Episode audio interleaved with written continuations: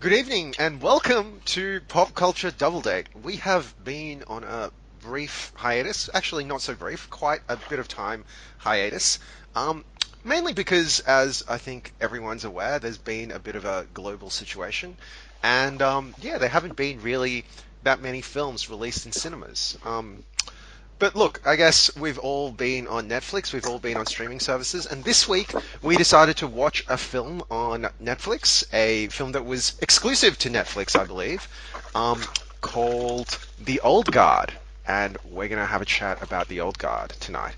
I'm joined tonight by my usual crew of Gerald, Anaja, Maggie, and myself, Darren, so say hello, everyone. Hello! Hi! Howdy, everyone. Yeah, so, I mean, Netflix is now basically releasing these sort of, sorts of exclusive films. Um, I think there have been some decent ones. Like, I think we watched the Chris Hemsworth one, which was pretty good. The one yeah. that was basically... Extraction, I want to say, was its name. That was yep. basically Call of Duty, the movie, meets John Wick and yeah, Taken. It was, it, was, it, was, it was Chris Hemsworth kills hundreds of brown people in the space of two hours. Yeah. Culturally sensitive, I think. Yeah, culturally, yeah. It, it was a pretty enjoyable film, I gotta say. It wasn't bad. Anyway, but tonight we are talking about Old Guard. So, um, before we get started, let's just set a little bit of context here, right? So, um, we all watched this film basically not really knowing what was going on. I think this is one of the beautiful things about these sort of exclusive Netflix films. A lot of these films, there's no tr- sort of big trailer or build-up to it. Like, most of us, when we watch it, have no idea what's going on. So it's kind of nice to, once again, sort of go into films not really knowing what to expect or um, having expectations about how good or bad it is, right? So that that's good. Um, but having said that, um, so The Old Guard is a film with Charlize Theron, and I think I'm going to throw to Mags, because Mags is just going to give a little bit of context about what the general reception of The Old Guard has been. Mags? So, on Rotten Tomatoes, it has a overall rating of eighty-one percent. Um, eighty-one percent for all critics, and a seventy-two percent audience score. And according to the summary on Rotten Tomato, and I quote, it says this for the critics' consensus. The Old Guard is occasionally restricted by genre conventions, but director Gina Prince-Bythewood brings a sophisticated vision to the superhero genre and some knockout action sequences led by Charlize Theron. Hmm. Okay, so this is an eighty percent plus film on Rotten Tomatoes, according to critics, right? So I, I kind of want to just start this podcast by going around the table and asking whether we agree that this is this is a film that should be rated that highly. So, um, Mags, given that you started, why don't you just give me a single word answer, yes or no? Do you believe that this is a film that is really that good? No. Jerry? Andrew? No. yeah, yeah, it was a piece of shit. okay, okay. So, Jerry, yeah, eloquent as always. And yes, I would also agree with that. That's a no. So, this is bizarre in some ways, right? Because typically, like, you know, we have some, like, so, look, we don't always agree with the critics, but we, um... yeah, typically I think we can find some sort of compromise, but I can definitely say no as well. I, I did not feel like this was a particularly good film. So, um, like, I, I think one of the things that we're going to have to work out today in this podcast is why the hell the critics gave it such an insanely high score. And also why it was actually... because I think in that Rotten Tomatoes score, Mags, this film also rated very highly with the audience as well. So, that's a, that, I'm scratching my head, to be honest, right? Anyway, let's let's kind of get started. Um, just a reminder to everyone, this is a full spoilers podcast, so we will be talking about elements of the plot, so if you don't want it spoiled for yourself, maybe watch the film first and then come back and listen to us. Um, but yeah, let's... why don't we sort of go around the table and give kind of our... we already know roughly that we didn't really love this film, but when we briefly go around the table and talk about what, what it was about this film that really... us, right? What was it that made this film not particularly enjoyable. Um, who wants to shoot first? I might as well.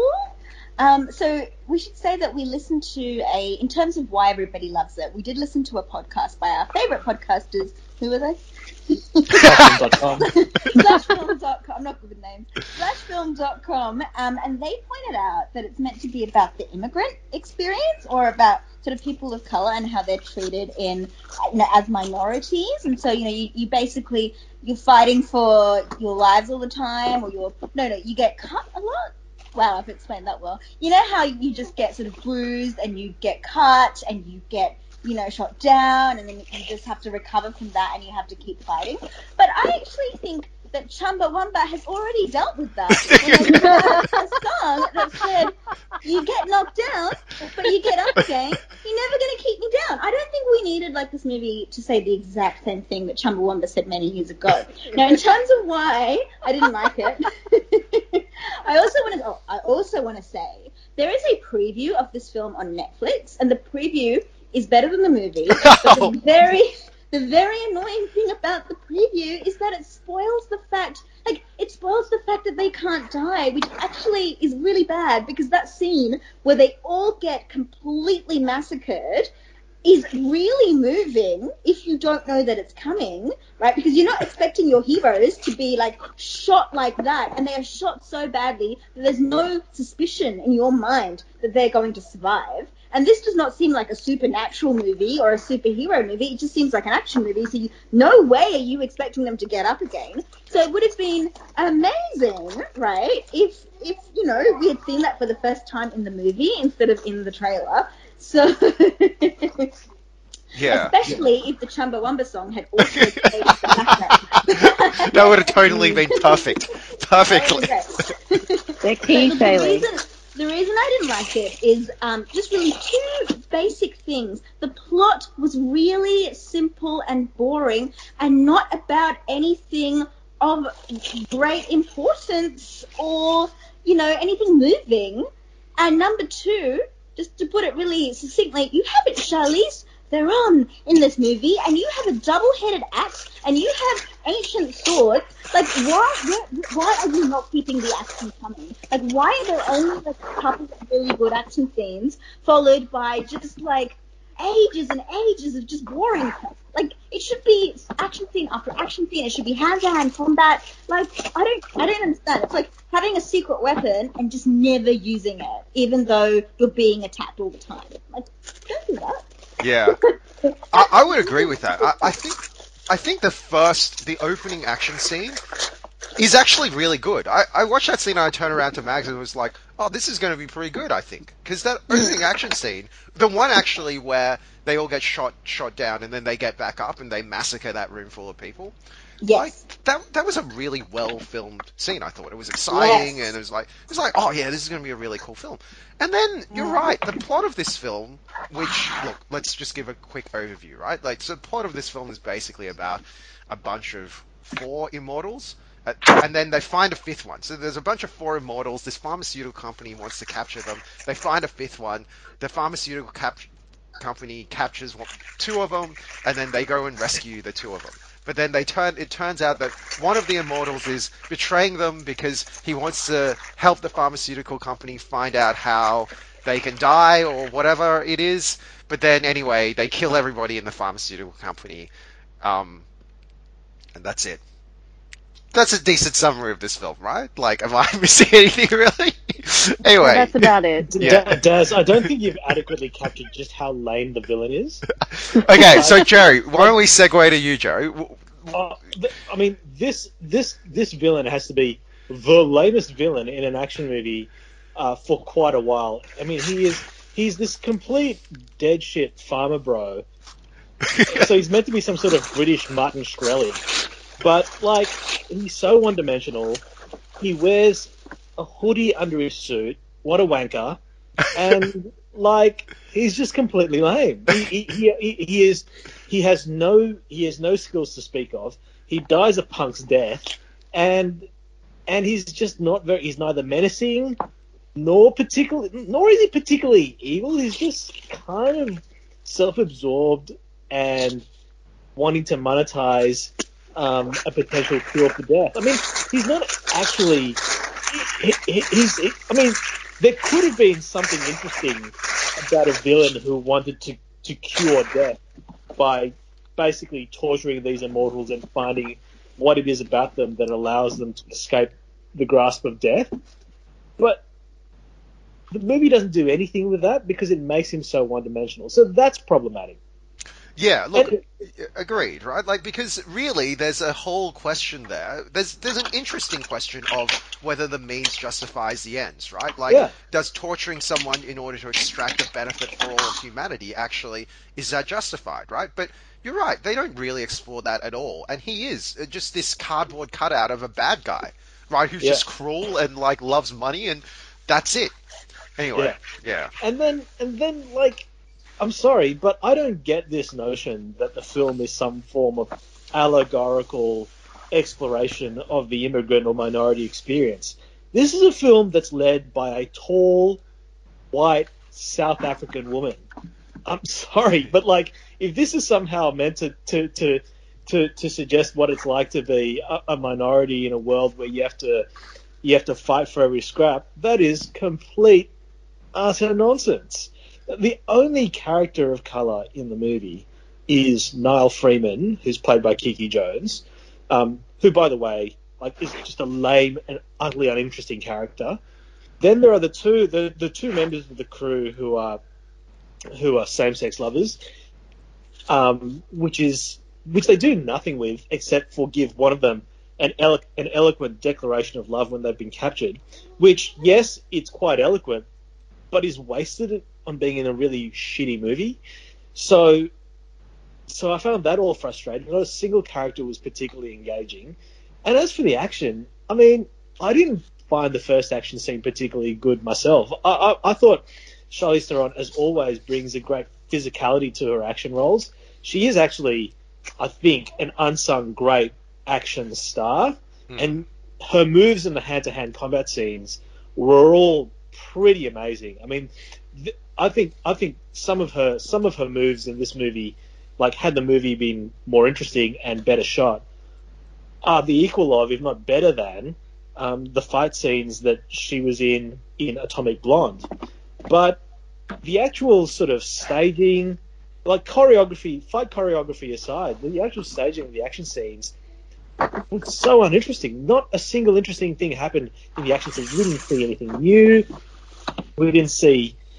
anything. It wasn't particularly frenetic. We didn't see anything new. We didn't see balletic action in the manner of John Wick or anything else. So by the time the movie had sort of reached its second act, I had, I think, well and truly kind of checked out because there was nothing here. It was a complete nothing burger of a film.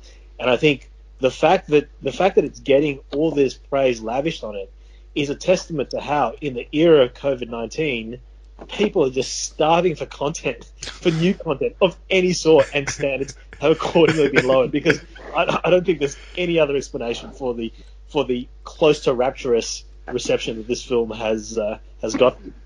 Yeah. Well, look, I, I, I think I'll be honest. I did not know about this theory about this film being. Look, I, I completely agree that this film being an allegory for the immigrant experience is a joke. Like, this is ridiculous that they would even bring this up, right? It's like an art school student, like, basically scrawled something the night before they handed in an assignment and then, like, made something up on the spot in order to justify it to their teacher, right? Like, it, it, it's, it's, for me, like, really... potentially the only explanation for why critics love this is that there is sort of this activist portion of critical media that kind of drinks its own Kool-Aid, right? So potentially because of that. But anyway, let's let's move on. Um, Mags, what were your what were, what were your thoughts? Um, so I also found the movie quite boring and the plot quite simplistic. I thought the characters were very one-dimensional as well, and also the relationships between the characters. I think there was a lot of um, attempt to build depth to both the characters and their relationships through kind of exposition, but it wasn't very convincing at all. Um, and Charlize Theron's character in particular, you think, you know, there's this woman Andy, who's been around for thousands of years, who's meant to be incredibly wise, gone through, you know, all the major events of history and been, you know, played a pivotal role, an influential role in human history, and yet she doesn't seem wise at all in the way that they portray her. Um, and she has this kind of negative, pessimistic view of humanity in the world, and that's somehow meant to be inspiring, which I found quite strange. Um, and like you think about a character like Yoda, for example, who's a warrior, very old, obviously looks totally different to Charlize Theron, and yet he comes across more convincingly as a wise old warrior than her character does. So I thought that was quite a, a massive missed opportunity there. Um, I actually liked the ac- action sequences. I agree with Anuja. There were few and far between. They should have done a lot more.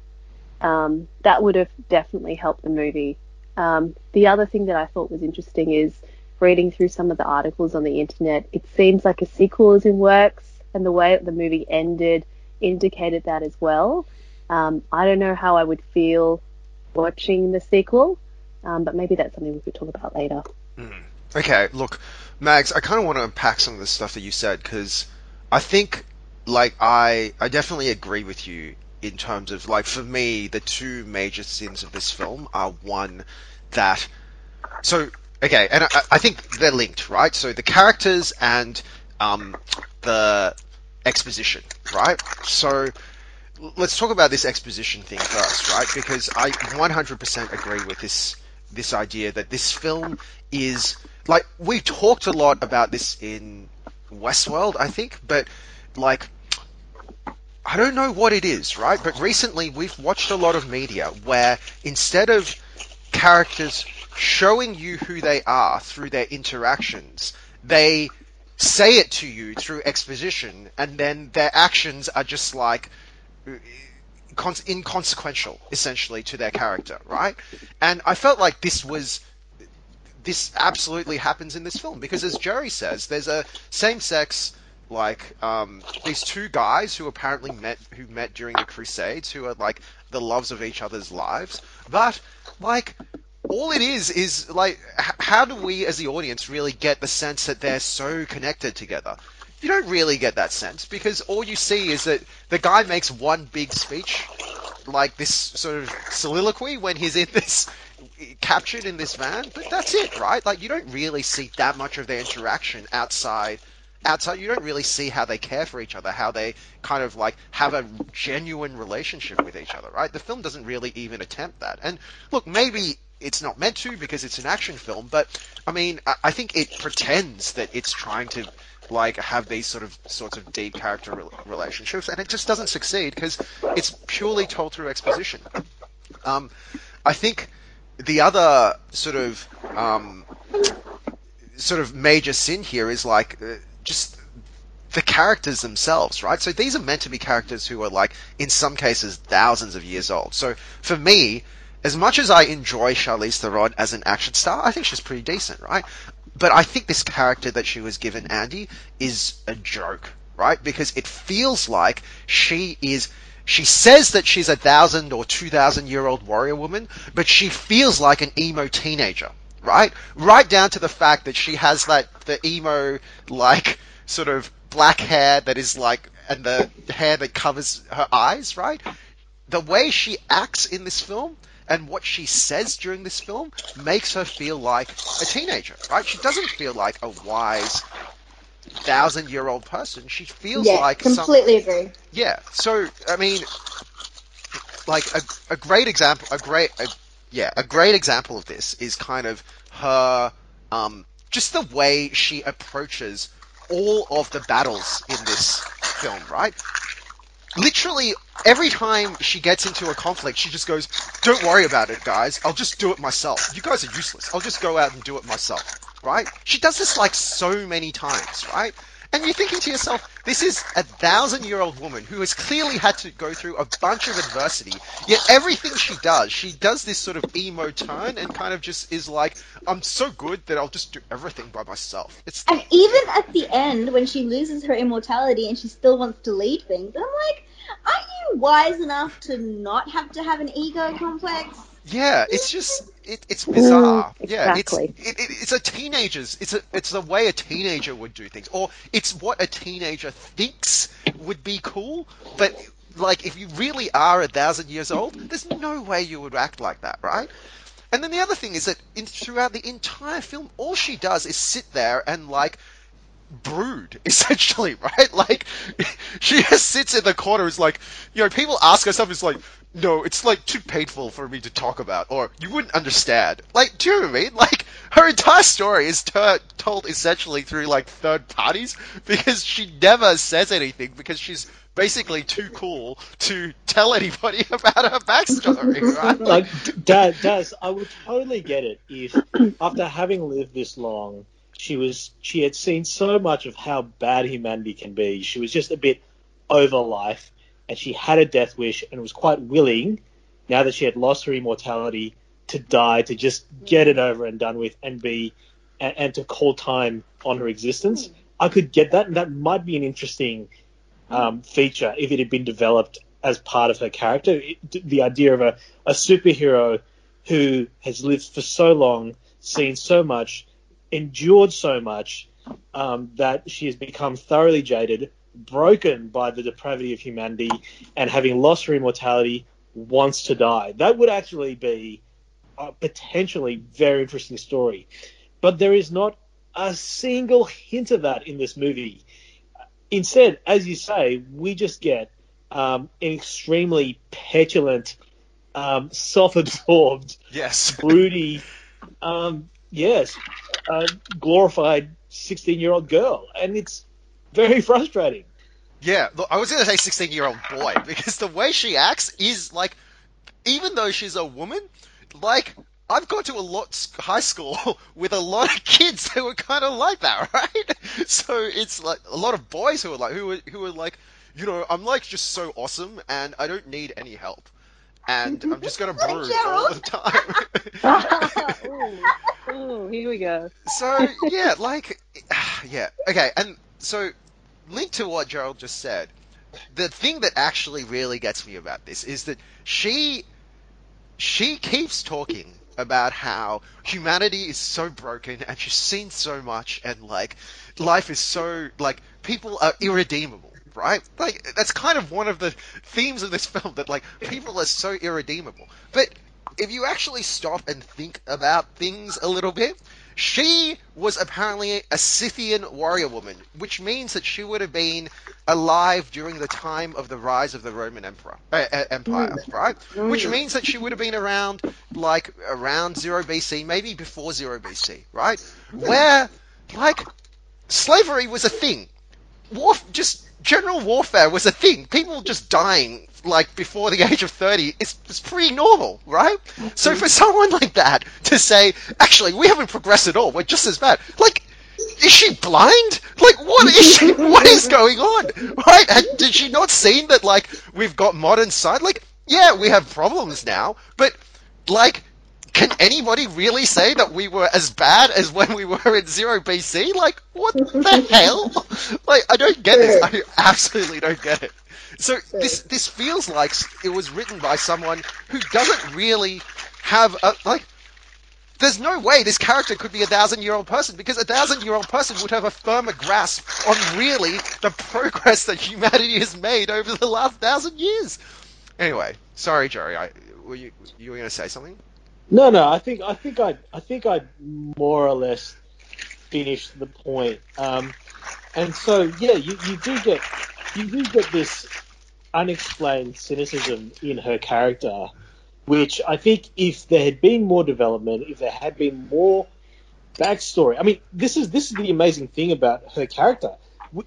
She's a thousand year, she's a, at least a two thousand year old character who seemingly has no backstory.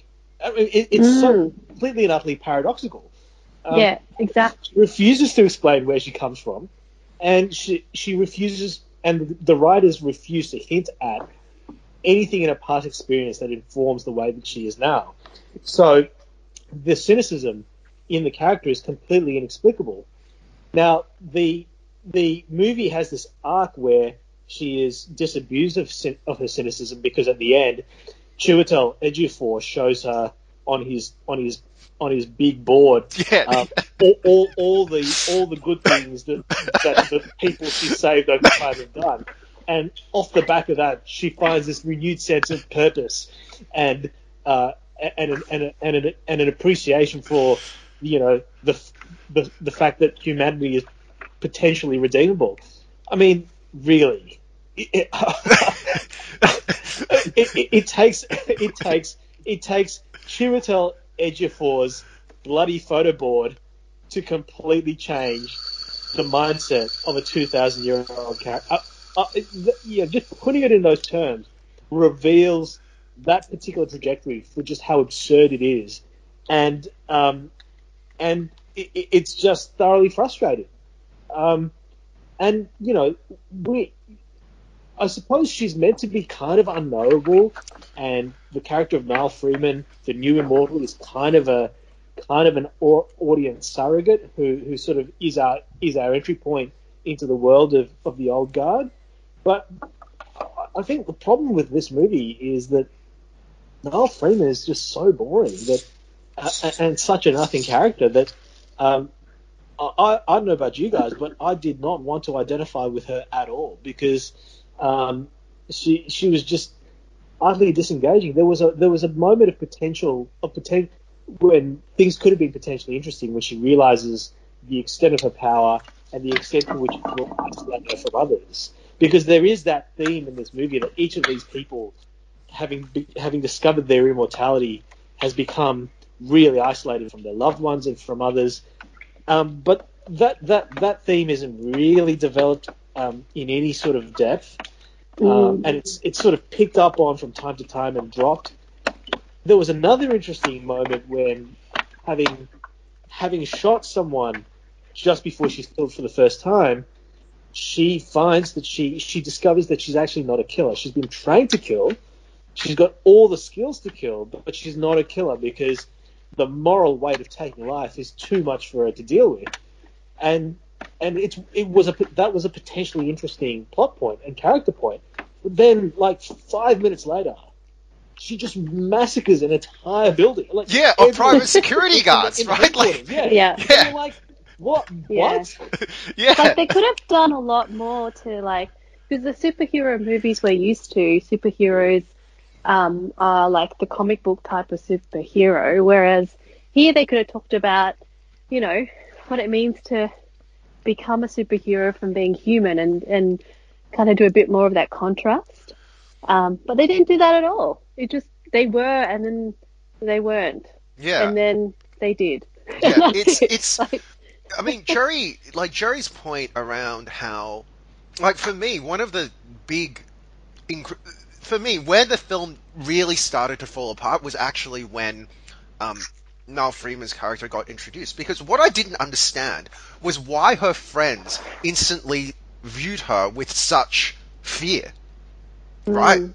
I, I didn't understand that, right? Because they thought that she was dead, and then the doctors, like, I mean, if you were kind of there with all this stuff happening, like, why? It's like, oh, so your friend came back, and she managed to, like, survive this sort of what you thought was a fatal injury. Wouldn't that be a good thing? Why is her, why do her friends naturally see it with suspicion? It's really weird to me, right? It was like a really weird, weird. Really?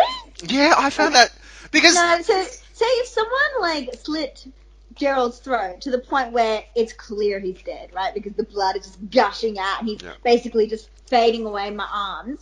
And then like two hours later, like there's no wound on his neck. I would be a little bit like, oh, zombie, no, no, no, zombie. But wouldn't it, wouldn't it be more like, what did the doctors do here, right? What sort of miracle procedure did they do? Anyway, maybe, look, yeah. Maybe, true, true, good yeah. point. Why yeah. not even question that? Like, why not go talk to the doctors rather than what's wrong with you? yeah.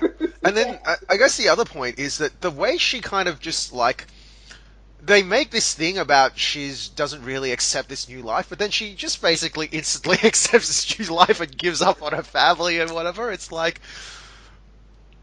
isn't that a bit weird? Like, it's bizarre, mm. right? Like, anyway. Mm. Um, mm. It's very chompy, like chop, chop, chop, chop. It's, yeah. Yeah, exactly. So this is where it kind of stops being like a, like it kind of just becomes a, just another sort of dumb action film, right? And when you're just going to be a dumb action film, then the way you're judged is different, right? You can't kind of have it both ways, kind of go, oh, I'm actually really deep and try to say something, but then actually whenever you say something, you, you sound like an idiot. So then if that's going to happen, then I'm going to judge you like I judge Venom. Right? But Venom was a much more ent- entertaining film for, for all its flaws. So, um, yeah, anyway, that's, yeah. Um, what else w- was I going to say about this film? Um, I totally forgot about our villain, non-villain. Yeah, um, Dudley Dursley, yeah. I might add. Did you oh, know that guy was right. Dudley Dursley? Yeah. Who's that? Oh, Dudley from... from... Harry no. Potter. Harry Potter. Yes. No, well, that would make it... But he lost weight. He lost... Aunt Petunia stopped giving him a cake every day of his life. So it is, eh? Yeah, That's it amazing. Is. He's... Well, you know, he's actually a legit... So I don't know if you guys have seen The Ballad of Buster Scruggs. Um, it was no. also a Netflix film. This is the, uh, this is the Coen brothers... Yeah, mm, I, I really exactly. enjoyed it. I thought it was really good, right? But um, he is in The Ballad of Buster. He's been one of the short stories in The Ballad of Buster Scruggs, and he is awesome in it, right? But he was clearly given a dud role. Like, he he was just given this, like, this joke of a role here, right? So, yeah, as a villain, he was a nothing. It, it, yeah. Um, do we want to talk about this um, betrayal that happens? Like, I, I think... the suspense of this, well, is, is it suspense? The did you guys the pick betrayal, the betrayal wasn't that interesting. We can talk about it, but can I just before we do that say I don't understand. You know that other woman, like that vampire-like thing where she gets like locked into a coffin and thrown into the ocean. The yeah, woman, oh, yeah, the Iron Maiden. She gets locked in the Iron Maiden or whatever it is. Iron right? Maiden, exactly. Yeah. So like her and Andromache, is it Andromache? Andromache. Andromache. Have been together for like a thousand, two thousand years, right? So they're pretty close. Yeah, they're good friends. And like, Gerald and I have only been together for twelve. And like, if someone put him in an Iron Maiden and threw him into the ocean, and we were both immortal, I'd spend at least three or four years now. Before you moved on, yeah. You, so you were trying to find him. The right ratio. I don't know I if you found I, the right I, ratio there. I would search for him until I found him, and I would have the time to do that. So, what the hell? Yeah, yeah, it, it, it does feel kind of bizarre, but I guess someone else found her, right? So, and so, yeah, anyway, like... yeah. Was anyone really surprised by the twist that, like... What was the net guy's name? The Civil War guy? Cooper? Was that his name? What was his Booker, name? Booker, Booker, Booker, Booker, Booker. Was anyone surprised that Booker was the traitor here? No. No. I also didn't care. Yeah, because it, like... It just felt like another development in the boring plot. It was more like, finally, something happened. Yeah, but then it, instantly he was like, oh, I'm sorry. Yeah. I, I shouldn't have betrayed you. It's like, okay. And then... Who... What did you think of the punishment? A hundred years alone. Okay. Like, you know, yeah, it was like it's like it's like it, what what was weird about that was, um, a hundred years alone, but like you know, go out there, make some friends, dude. Like. But what about Copley's betrayal? Like, they punish. Yeah, yeah, they'll grow old and die. So make some other friends. Like, like what? What is the problem? You're like a true Asian dad. What can I say? Like a hundred years for someone who can live for two thousand plus. That's like what? Like a three-year jail term? Like, it's just, nothing. It's just like you know, go to the court, sit in the corner for a week. But like, that's fine. But the thing is, he was completely broken by it because the next time we see him in the in the in the mid-credits stinger. He's become this sort of like shaggy, guilty. shaggy alcoholic, and you're like, he feels guilty, and you're like, dude. Yeah, but wasn't it implied that they rarely saw each other anyway? They only saw each other when they did these covert missions or whatever it is. Like, he felt guilty. That was his punishment. Yeah, but then okay. So what I don't get is that so Copley, the conspiracy theorist guy, right, who basically set all of this up He gets away scot-free. Like, he gets no... Com- he's, he's, he becomes their cue. Yeah, but okay, you know let's I mean? think like... about what he actually did, right? He set up a room full of private security guards that he knew was just going to get murdered. Either... Those four people were innocent people who were going to get murdered by private security guards, or a room of twenty private security guards were going to get murdered. And he was okay with that. No issue with that at all, right? It's like... Yeah. If you think about this. Yeah. And then every, and then in the end of the film, he turns out to be some sort of arch-humanitarian. It's like, what the fuck? Mm-hmm. You can figure out if they're immortal without having to massacre an entire room of security guards, dude. Like... Mm-hmm.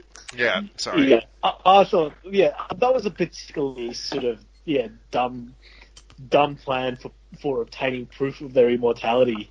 Um, but, and, and like, like those, those, that, those mercenaries, like, who turned their backs on the old guard.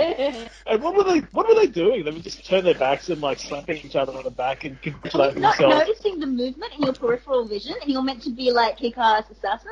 Yeah. What, what, what Surely they would have been briefed that they were immortal.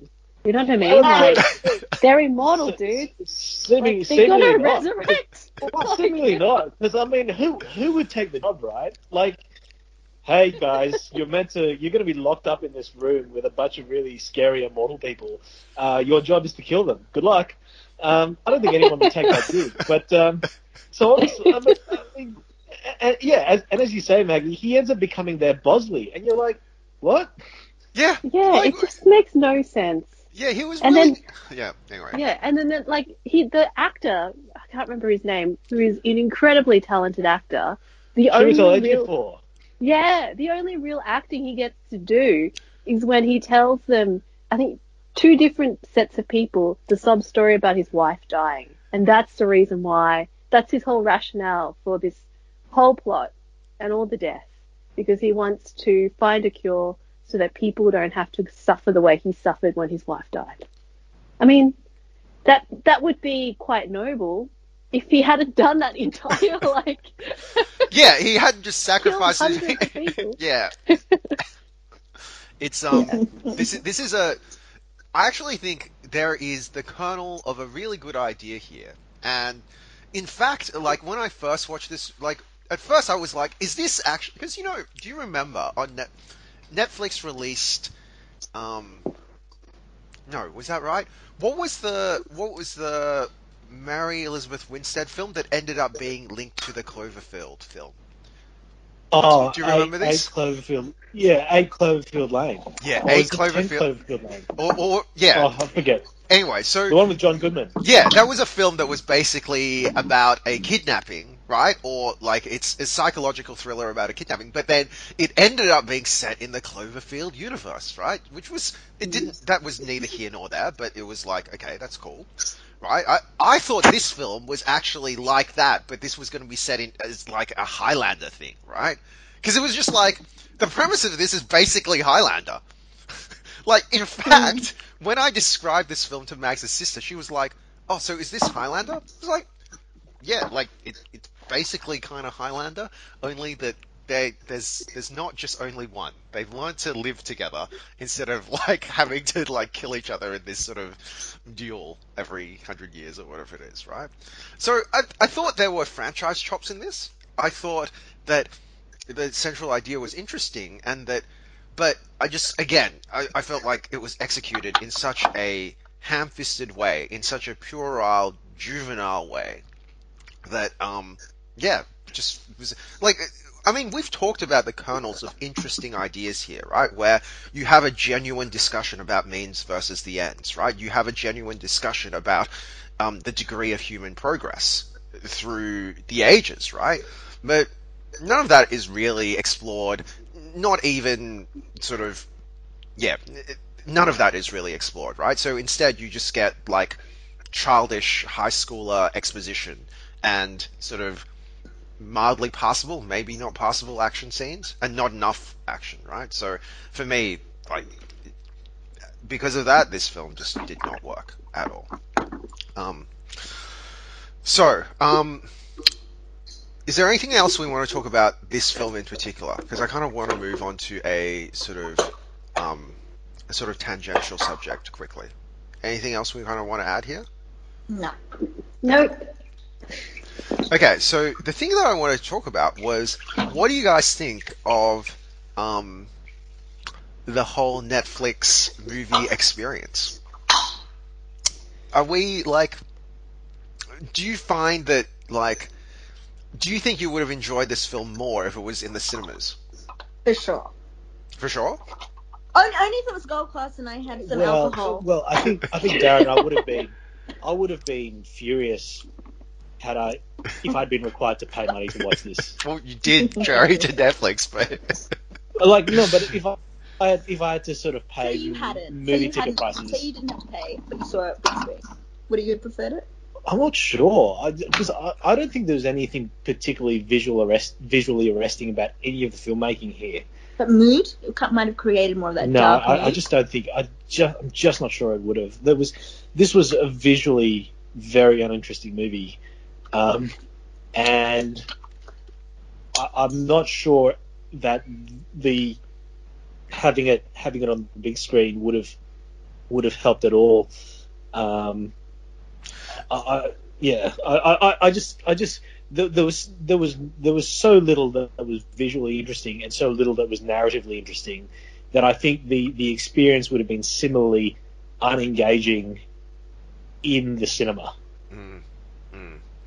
Do you think that this film was actually originally scheduled for a cinema release, and because it was so bad, they like they sold it to Netflix? Well, no, knowing the net, knowing the way Netflix works, though, I mean, Netflix, I don't think Netflix would have bought this post-production. I think Netflix would have. Netflix is now in the process of basically shepherding um, movies from inception through to release. So. Mm. If, if this is if this is done the way, if this movie was made the way Extraction or The Irishman or Roma or a whole range of other Netflix films were made, then I don't think this is a case of um, an irredeemable turd that was then flicked off to, that was then you know flogged to Netflix for it to, to release. I think I, I think Netflix, Netflix midwifed this project from go to woe. Uh, so, um, yeah. I, I, look, I, I, what I what I find interesting though is that Netflix seems to be, for the, for the purpose of you know rela- releasing action movies, seems to be adapting a lot of like little known second rate, if that second rate, it, it, it, little known uh, graphic novels, because this is based on a graphic novel. Mm-hmm. So is Extraction. Um, Extraction and, was based on a graphic novel? Are you yeah, for real? Yeah, Extraction is based on a graphic novel called Ciudad. So the movie, the the movie, the the um the, the graphic novel is set not in Bangladesh but in um, South America. There's this one city that the that, that, that's the that's basically um. I'm going to get the countries wrong, but it's basically the the intersection of these three countries. I forget, it might be Paraguay, Ecuador, and one other.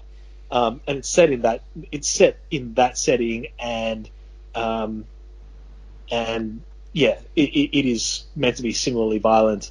Um, but Netflix seems to be reaching for this material um, in order to, presumably, I suppose, in order to accelerate pumping out this content so that they don't have to wait for original development of screenplays and, and so on. They can just quickly adapt these very simple um, graphic novels.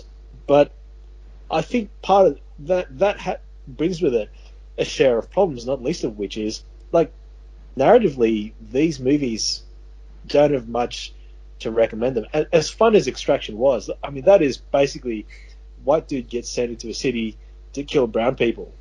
That's the movie, um, and this movie, like, there's barely more. There's barely any more plot, even though it is potentially more high concept. So, um, I think um, in its rush to pump out content, Netflix might be reaching for the dregs of the graphic novel slash comics world, mm. um, and that's something to keep an eye on because if it continues, it, it may be a harbinger of bad things ahead. Yeah.